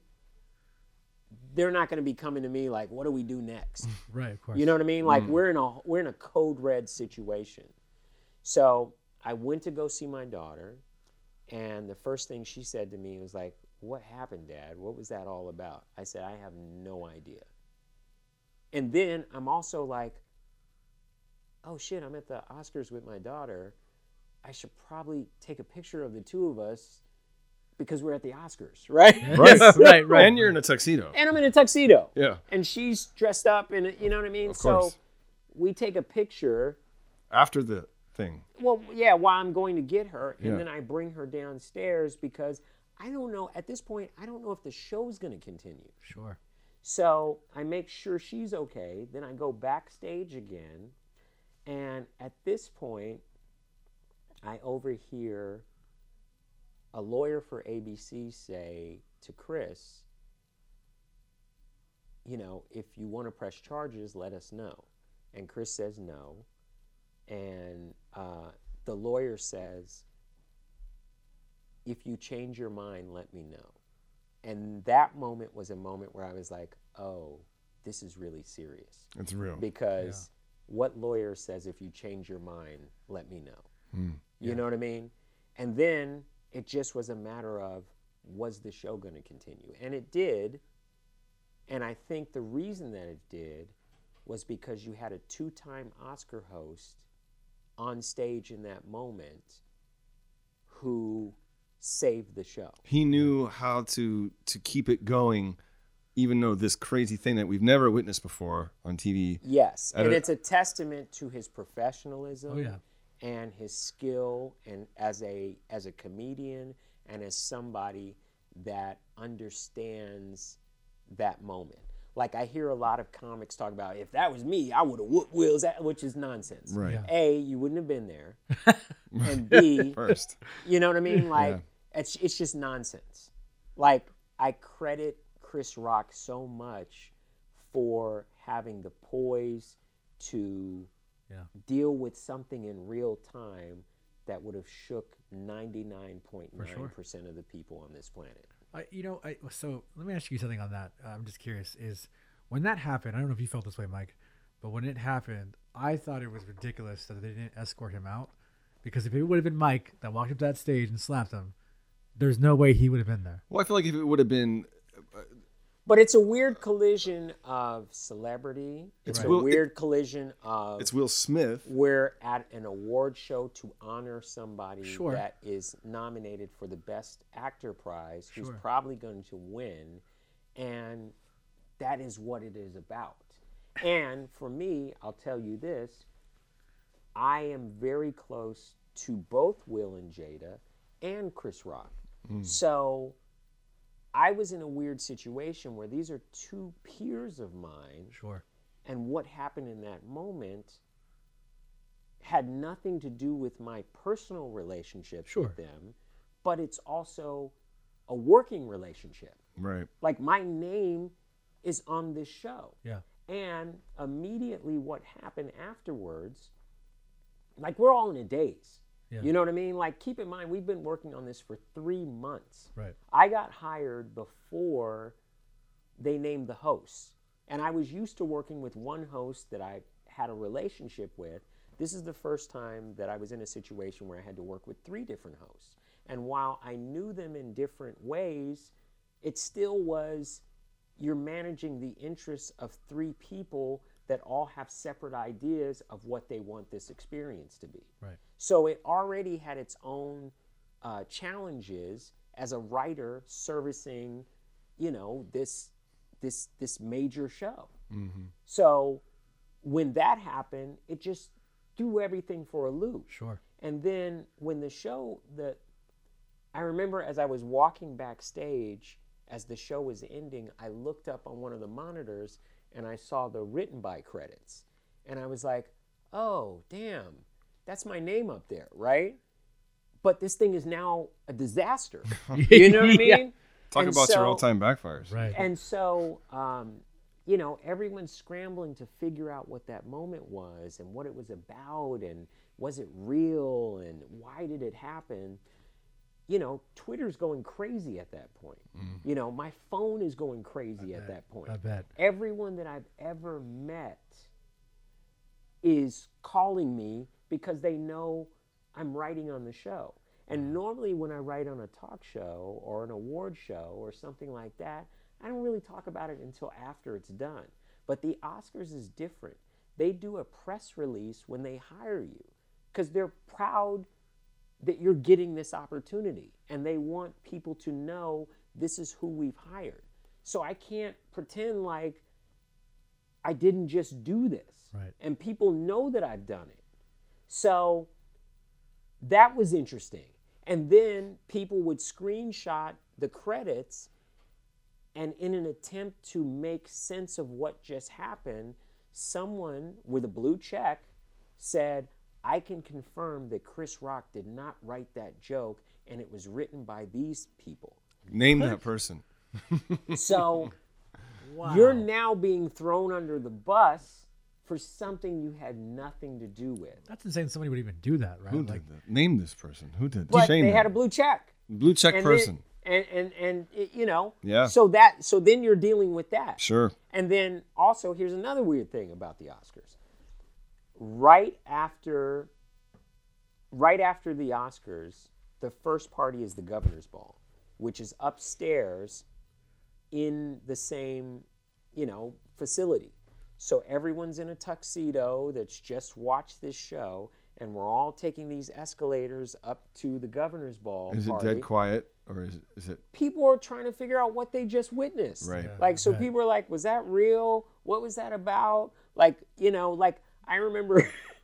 so I'm with my daughter, right, and I'm holding my the train of my daughter's dress as we're going up this escalator, and I'm Where's having the this picture of that? conversation. I'm having this conversation with this guy that won an Oscar for you know a short film, Mm. and I'm like, oh, that's great, you won an Oscar, congratulations. And I'm like, oh, I, you know, he's like, what, what did you do on the show? I was like, oh, I, I, I was a writer on the show. And he's like, hey, what just happened with Chris Rock and, and Will Smith? And I'm like, I have no idea. As we're going upstairs to go to a party. Go party. So, so then there's that. Yeah. You know what I mean? It's like it's it's a celebration, but this weird thing has just happened. But you're still supposed to go on like and everyone's just going. And like so it was it was bizarre. It was bizarre. And then, you know, it's it the next day it's all over the Yeah. news. And I remember the head writer said to all of us as writers, he said, you know, the press is probably going to reach out to you. This is before the slap. He said the press is probably going to reach out to you to get some sort of comment. It's best to just say nothing because no matter what you say, it's going to be misconstrued. And that was before the slap. So so post slap. that next day, I got calls from the Post, Wow. the Times, like TMZ. Um, you know, they wanted me to be on Dr. Phil. Like it was, what? It was, it was surreal. Mm. It was surreal. yeah, to say the least. Right. So, I hope that answers the question what the Oscars was like. Yep. So so what what an experience for you. I mean, I can I can see how it affects you just talking about it. Like you're kind of in a sense robbed from this great what's supposed to be like probably a, a peak moment in your in your career to to write for the Oscars and it gets totally overshadowed and kind of taken away from this kind of selfish selfish moment from someone. Well, I will say this. I think my friendship with Garry Shandling prepared me to handle this. Mm. And what I mean by that is Gary was a host of the Oscars. And when he was alive, we talked about all of that stuff. Like, I really felt, especially in the last two years of his life, he mentored me in a way where he gave me tools to handle something this crazy. And, I, and, and that doesn't mean that it didn't affect me. Like, I went through a bit of depression afterwards because that's a, a big high to get hyped for. You know what I mean? It's like, man, I, I, I'm getting to do this amazing thing, and then it goes so far south where it's known. It's like it's like being in a in a in a in the Indy 500, and then there's a car crash, and it becomes about the car crash. Mm-hmm. You know what I mean? It's mm-hmm. like that that you you don't want to be associated with disasters. Yeah. You know what I mean? Like some people, it's funny, some people you talk to and they're like, dude, you're going to be a part of an Oscars that people are always going to talk about. for that reason. but for that exactly, Right. Right. not because the show was great, which it was. Yeah. You know, Beyonce opened the show. Right. People forget about that. I forgot. You know what I'm I mean, saying? I forget a lot of things, but yes, you're right. Like Beyonce opened the show. yeah. There was so many great things that we should be talking about, and instead we're talking about this. Were you able to talk to either uh, Chris or Will Smith after this? I haven't talked to Will. Um, no, it's you know, and I and I saw Chris in December when I was here, you know, but I saw him on stage. Like we didn't talk backstage afterwards. Um, so no, I really haven't had any closure. And it was interesting, even watching his special, um, Selective Outrage. I watched it by myself, and I'm still raw about it. yeah. You know, the Oscars are Sunday. You know what I mean? Wow. And Right. you know, when I see a commercial, I'm I'm I'm triggered. Yeah. You know what I mean? Because that was my experience. It, it you know, I was talking about this on stage the other night. I said, you know, when you finish the Oscars, they give you some swag, right? They give you a hat and they give you a sweatshirt. And you know, they're they're it's nice swag, but I haven't worn it yet. And I don't I can't you know what I mean? It's Yeah. like I can't I can't embrace the experience. I feel like it's a it's it's known for something that I'm not proud of. Right. Yeah, because people are looking at the you and, and not just you, but the writers as not not to why this happened, but it has to go on someone, and, and it's not and, going on. And you know, like it, even if even if we're not under fire, just the simple fact that jokes are on fire. You know what I mean? Like that that that we're we're criticizing the joke. You know what I mean? Like jokes make people feel good. They lift the mood. They let the air out of the room. Mm-hmm. You know, the Oscars are pretentious. We're giving awards to people that have won the game of life. Right. You know what I mean? Time and time again. Yeah. Uh, You know what I mean? Yeah. So, you know, the Oscars are a big party that you're not invited to. So, jokes take the air out of the room. Yeah, how can we not laugh at ourselves? We're sitting here Yes, richer than everyone else, more yes, privileged than anyone else, and we can't take a joke about ourselves? So, that's another issue is like, don't attack the joke. The joke is there to make it fun. Right. So, that's another side of it. Wow. Yeah. What a perspective, right? Because it's like, yeah. how- come on now, let's not take ourselves too seriously here. Like, Right. We're, we're giving ourselves awards Right. for being awesome. in Yeah, life. when you've already won the game when of you already life. won. Yeah. You are you are A-list, top tier, you know what I mean? yeah. Hmm. That is Wow. That's a great perspective. I didn't even think about it like that, but it's such a great perspective because it is like, wow, that like you just made me change my thoughts on some things. Wow. Yeah, Suli, I, I, I'm, you know, I say this genuinely too uh, here on mic, but I, I'm, I'm sorry for you that that is your experience of such a, a, a peak in your life, Yeah. especially with your daughter there, and what it means to write as a writer for something that high caliber. I, I am sorry that that was the experience that you had to go through, just, just as a human, but also knowing you and, and kind of becoming friends with you. Uh, it really sucks to put it lightly, and. Uh, you're you're, you're such a kind kind person. Um, so But You you, know, know, what? I will just- say this: what is I, is. I I thank Gary for all that mentorship and time that he gave me before he passed, because without that, I probably wouldn't have been able to process this. yeah. Right. And so that is a amazing gift on his part. Well, think about it like this: the universe is always listening, and so you are able to get Garry Shandling of all people that could have been your mentor as your mentor to give you the tools to deal with something that's going to happen in 2000 Years after he's gone. know, yeah, yes. it's pretty amazing. it's like it, and it doesn't and it doesn't escape me. yeah You know what I mean? Like Yeah. I, I wish he were, was around now just so we could talk about it. You know what I mean? Like Right. but but I'm I'm blessed in that sense. Like the last two things that Gary did on camera, he did comedians in cars with Jerry Seinfeld. Which is he great. asked me to help him get ready for that. Ah. So, and then he did my documentary, um, Dying Laughing, that I produced. So the last two times that he appeared on camera, I was directly involved in, and it's something that I'm extremely proud of. And it's a testament to our friendship, his mentorship towards me, and my commitment to honor those gifts that he gave me. Wow. Man, your mentor sounds way better than mine. Hey. hey, you're sitting here with Suli, right? I'm not, I'm not that bad.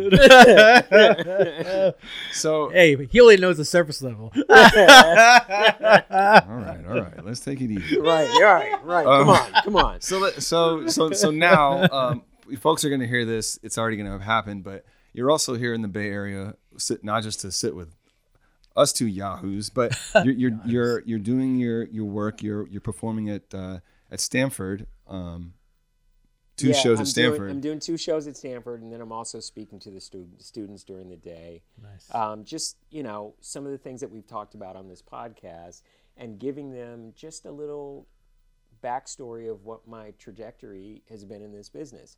Because I went to Cupertino High School. I'm from Northern California. You know, I was a skinny kid with a dream of, you know, making something happen in Hollywood, and you know, I, I made some shit happen. you made it happen. I made some shit happen. I did. did some things, you, know? And so if I can, just like Garry mentored me, if I can help some young, ambitious minds choose this path, you know, you got to pay it forward. Right. No, that's. I mean, that's that's again. That's the karma. That's good karma. Right. That's what it's it. about. Yeah. Right. That's what it's about. I mean, Jerry, Garry, Jerry, Garry Shandling did that for you. You're, you maybe you're doing that for the next up and coming person. yes. Um, and you're also doing a lot of touring with Shawn Wayans. Yeah, Shawn Wayans and I are touring this year. Uh, we're doing some great dates all around the country. Uh, I'm excited. We're doing Hawaii in May. Nice. Oh yeah. Crazy Legs might take his shirt off. oh, I hope so. Let's go. I want to see Crazy Legs of the Luau. Yeah. Yo, but if you're going to Hawaii, you better wear a Roosevelt wine shirt. you know what? the good people at Roosevelt better make me a shirt. Oh, Maybe man, we a get Crazy a Crazy Legs Legs shirt? Let's get it. Can it we get a. Crazy Legs Hawaiian shirt, Roosevelt? Oh, Roosevelt, I'm gonna hit you up. Let's go. okay, We let's make do happen. this. We Uh, need this. Boys medium. Boys, medium, Yeah, indeed. they can afford that. That's not much cloth, right? right. Just like a- right. um, and you're also doing uh, a tour, or a, a, may- correct me, however you want to call it, like a, a group of, of you and other uh, comedians called Crazy Legs and Friends. Yeah, you know, I did uh, a show not too long ago uh, with some friends of mine that are great comics, and I just did it under the banner of Suli McCullough, Crazy Legs and Friends, because I like the energy of the Crazy Legs character, and I think that that just sets the vibe for coming to see a good show. Yeah. So it's just great comics that I like working with, and we're gonna do some some spot tour dates uh, in different places. Nice. Now, speaking of Crazy Legs, Yes. let's talk about one other thing. Uh, you know, circling back to how we met when you came into the shop and, Yeah. and, and picked up the South Central hat with a Loc Dog on it. Yeah. We, Loc Dog and his Super Soaker. that's right, that's right. We have been able to create an alternate version, Yes, we're doing a s- an exclusive, exclusive. a special Crazy Legs South Central hat. That's right. A Bart Bridge hat, a Bart Bridge exclusive. That's right. you see what I'm saying? yeah, hi, yes. You- you- Yes. uh, Hype me- that hype I am uh, I'm really excited about. Like you know, like we instantly became friends, and I was really excited to do this podcast. And um, I I love the the South Central hat with Loc Dog so much that it just got my little producer brain spinning, and I was like, can we do a Crazy Legs version? and I said, absolutely. And so we let it germinate Yeah, and coagulate that's right. and marinate. and now we got some crazy legs. All the Nates. we got the Nates. yeah, And, and, and, I got a Nate. and as an artist, let, let me uh, give a shout out. Can we mention the artist? So you already had Crazy Legs shirts. Yes. And I kind of used that artwork and, and sort of redrew it Yeah. to make it Yes. work with embroidery yeah, in the small space. My, uh, my, fr- my friend who's an artist, Ritzy P, did my Crazy Legs t-shirts, Which which, I great. sell um, after my shows with Shawn. And what I wanted to do with that is just make some merchandise specifically for Crazy Legs fans, just to say, hey, you know what? I appreciate the support. I got you. So we used that image as a template to make the Bart Bridge hat. So I guess mm-hmm. we're gonna have it available online mm-hmm. and do a little limited run. Mm-hmm. And if you need a Crazy Legs hat in your life, Which who Bar doesn't? Bridge is the place to go. Yeah. Yeah. Or you, maybe you'll have some at your merch table. Oh yeah, I'm gonna have Yes. some, you know, when I go tour and stuff. But I also want people to go to your website and Perfect. get the hats that way. Yeah. Dope. And these hats are incredible. They are. Like you, like like today, you showed me the hats in person, and even though the Oscars was messed up, the hats almost make up for it. I mean, I'm glad that we that there's the balance. There. Yes, yes, There's yeah, some. yes. There, there's there's It's some. not all bad, y'all. There's light at the end of the tunnel. Yes, we got Um, Crazy Legs hats. Yes. Uh, so you'll you'll be able to go to bartbridge.com and and see those soon. And one last thing I want to mention before we uh, before we wrap is you and Shawn. I saw you guys uh, last December at the, at the Cobbs, which you know you guys are great uh, together. A nice a nice yin and yang almost of different types of comedy. Sure. I, I Shawn was my first comedy show I ever saw in person. He's my first like going out to a comedy club. It was the Punchline in Sacramento. Yes, at probably- the at the How About Arden Fair, right next to the. my the- man knows. I know. Yes. I know. I've done many spots there. Yeah, and um, I think this was 2001 or, or two, and uh, and Shawn comes out after the two people open for him, and uh, the music's blasting, and he comes out with his leather jacket, and he's just such a vibe, and Yeah. I'm like, whoa, Yeah. this is Shawn Wayans. I get to see Yeah. in person. It's like a celebrity, and uh, and he goes up there and he clowns Sacramento for his, like his opening. Well, thing. because Sacra- like at the Sacramento Punchline, for people that don't know, you have the Capitol building as the backdrop on stage. right, and and, And so you can't ignore it. it's big. It's big. and there's and there's a couple like palm trees and tree and other trees and then like a couple yeah. little buildings and let's be honest and this was in uh, you know 20 years yeah, ago yeah, right. there's not a lot to do there Yeah. at this time and Yeah. so he was making note of that Yeah, let me ask you this and i took offense to that then but now i understand uh, you Sure. know. but a comic has to work with what he's got. yeah and Yeah. when when when you're in a town like that when there's not a lot to do do you guys just is that better that you just sit in the room and kind of stare at the wall at the hotel Well, you know what's interesting is like our um, our touring schedule is we usually fly out on a Thursday and get in, and then you know maybe we'll catch a quick dinner, and then you know we got press during the day on Friday, and then two shows Friday, two shows Saturday, first flight out Sunday. Get So. Saturday night bleeds into Sunday morning. So I like to on that Friday after press and stuff get out a little bit just so I can feel the vibe of wherever I'm at. But if the place isn't vibey, then it's easy to stay in the hotel room. Mm-hmm. But I think it makes for a better show if you know what the city's about Sure. and you have like a little, you know, like you don't have a lot of time, but you do want to feel like, okay, I know what this place is about. and you connect with the crowd yes, exactly. And if there's nothing there, then you can make fun of it. And then you get to make fun of it. Yeah. And the people know Yeah. because there's nothing. but I at to- least try. I at least try. I at least Yeah. try and go do something or, you know, just just you know, sometimes I'll ask people on stage like, "Yo, I'm here for 2 days. What should I do while I'm here?" And then- and that's how you know if a city's like what they care about. And they say go to the Galleria. You're like, oh god. Yeah. Sometimes they're like, "You're doing it." You're doing it. You gotta Yeah, that's you. come have a, come have a seat. You're doing it. I'm curious. Have you ever done any shows in Stockton? It's been a while. Oh, it's Oh, probably man. been a while. Man, I think it'd be. aw- I think I feel like you and Shawn would do so well in Stockton, California. Okay, well, that's we my need to that's make my it happen. hometown. That's my hometown. We need to make it happen. Yeah, yeah. The I'm Bob, re- the Bob Hope, those two guys. Just Yeah. uh, just be sure you get out alive. That's, Oh. oh, Stockton's Oh. no joke, my friend. Oh yeah, Stockton's real like that. It's like real. it's real. It's probably more real than Oakland sometimes. Uh oh. yeah. All right. but no well, flat tires though. No flat tires. All right. Well, maybe maybe Stockton won't happen. Suli, it's been a honor, a pleasure. Like you're you're great. I love your openness and you know your comedy is amazing and just getting to know more about you. And I love comedians because I love comedy, but I also love the way you all tell stories. You're great storytellers, and that's part of your craft and what you do. and you did it here on the show with us, and it was just great to to see it happen live.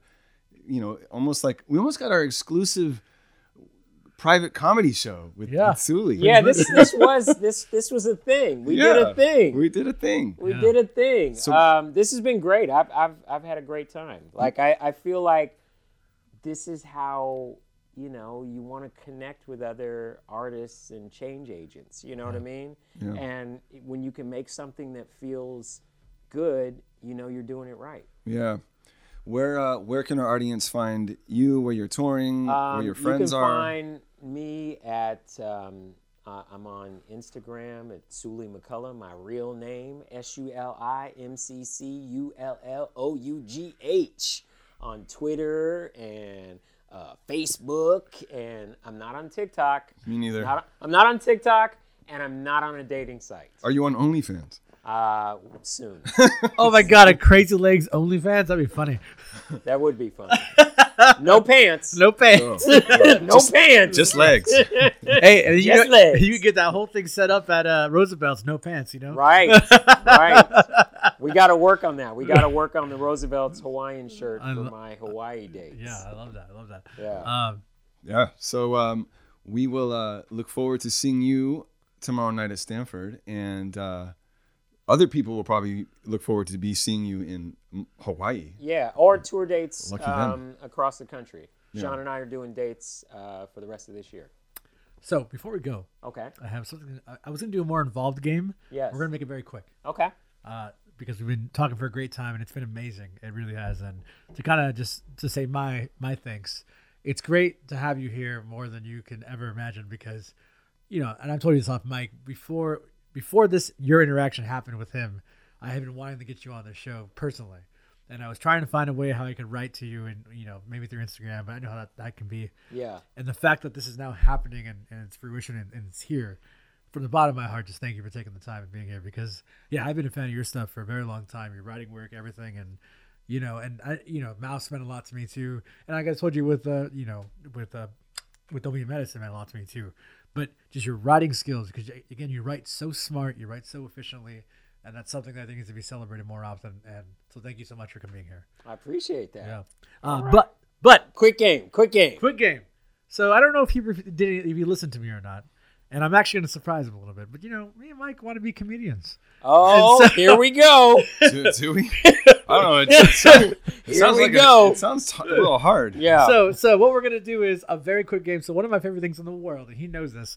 When I get really drunk, I love to tell great great dad jokes. Mm-hmm. I love dad jokes. You know, I'm mm-hmm. Uncle Dad, right? I gotta do Uncle Dad Uncle jokes. Uncle Dad got to do dad jokes. exactly. So each of us, I don't know if he has one ready. I don't think he does because I. So one thing I do with the Mike is I surprise him with things, Okay. and this is happening right now. Surprise! so, so we cannot end the show without this. So we're gonna each give you a joke, okay. and you need to pick. And your I, I get to ex- decide. Yes. Oh, nice. This is like the last comic standing. Yes. Yes. But Dad joke edition. dad joke edition. Yeah. Got it. So I'm Mike. Are you ready? I mean, You have to be. You have to All right. I'll go first, and then you can go. Okay. really. Here we go. Are you ready, sir? Yeah, I, I'm ready. My first joke, or my only joke, I should say, is why did the picture go to jail? Why did the picture go to jail? I don't know. Because he was framed. Because he was framed. Okay. All right. You see what he did there? you see what Uncle Dad did I right there? did And there, there's a there's an alternate version of that. Oh, please. I need to hear the alternate Okay, okay. version. You're Why on did- a roll. Why did the picture go to jail? Why did the picture go to jail? Because it was captured. because it was captured. Okay. I think I like frame better. Okay. But but captured is a good good second beat. Yeah. Uh, your turn. Why did the hen cross the road? Now, why did the hen cross the road? To see what the hell the chicken was doing. Hmm, that's pretty good. I like that I, one. I think I'm gonna go with Mike. on that one. Mike wins the dad joke. Oh, he's not even Uncle Dad. yeah, you're not even Uncle Dad. I'm somebody. Yeah, but the way you told it, you just let it slide. You threw it like it was a slider. Oh, So was a part of it slider. is in the part of it is in the presentation. Thank you. Alright, Well, thank you for picking his. That's cool. You, Yeah. can, you can leave now. No. No. No. Happy birthday, Uncle Dad. yeah, Right, yeah. Uh, right. But before we go, do you have one dad joke you can tell us? Hmm. Do I have a dad joke? I am a dad, so I have. Are you an uncle too, or no? No, uh, yeah, I am an uncle. Oh, there you am go. So you're an uncle dad. I am an uncle dad, but I don't know if I have any like dad dad jokes. So um, I don't think I have one. All right, I got one more for you. Okay, that's just a setup for you to get your other jokes off. Why I did see how uh, you work. uh, why does a uh, a mermaid wear a seashell bra? Why does a mermaid wear a seashell bra? I don't know. Because she outgrew her bee shells. Because she Oh. outgrew her bee shell. wow. That just I'm wanna be, offended I want to be this clear. That's not my joke. I actually that's great. No, no, you should claim that. No. You should definitely. I claim definitely am that. not because it's from uh, one of my favorite people in the world, uh, Joe Bob Briggs. I don't, know, I don't know if you're aware of him, but Joe, I'm not. he is one of the greatest horror hosts in the world, and uh, he had that joke, and I, that's one of my favorite jokes to tell. All right. All Well, right. yeah, you tell that joke. Yeah. Joe Bob Briggs, I love you. Yeah. But yes, uh, okay. So you don't you don't have any dad jokes? I don't think I have any. Da- I can't follow that joke. No, clearly. Hey, nobody can. Would- Yeah. yeah, we'd have to pay you. Yeah. right. Right. All right. Well, you know what, man? Thank you so much, seriously, from the bottom of my heart. I mean, I, I can tell the energy in this room has been magical. If I could just bottle this up, that'd be incredible. Just thank you, seriously. Like, Of course. it's a dream come true to have you. I mean, like, I have been a fan of yours for so long, and then to have you here is just one of the reasons why I love doing this job. Not only do I get to talk to people I love, but I get to do one of my best friends in the world. So thank you so much. I want you to cry right now. yeah, I see it. I see it. I see it on the edge of a it's little happening. tear. It's a great. little It's but it's, it's great radio. Yeah, it is so good. let's let it It is happen. I'm just, I'm just trying to be sweet, man. No, I know. I love Fucking- it. and I appreciate it. Like, Yeah. This has been really fun. I've enjoyed it. I'm, I appreciate it wholeheartedly. Yeah. Yeah, yeah. But I will say this. this is how I'll end the show. Garry Shandling is probably a much better mentor than mine. All right, everybody. Wow. You now. see what he did? He gave you a little cut. Yeah. as I do, right? Stuck As I the do. knife right in. Right. But as always, thank you again. And for everybody listening, really quickly, uh, can you do me a favor? What's that? Can you tell our listeners right now that they need to rate and subscribe to our podcast? Um, if you guys don't rate and subscribe to this podcast, you're crazy. and I'm crazy legs, okay? so rate and subscribe. All right, y'all. Yo. All right, buddy. We're not uncles, we're not dads, but we'll see you all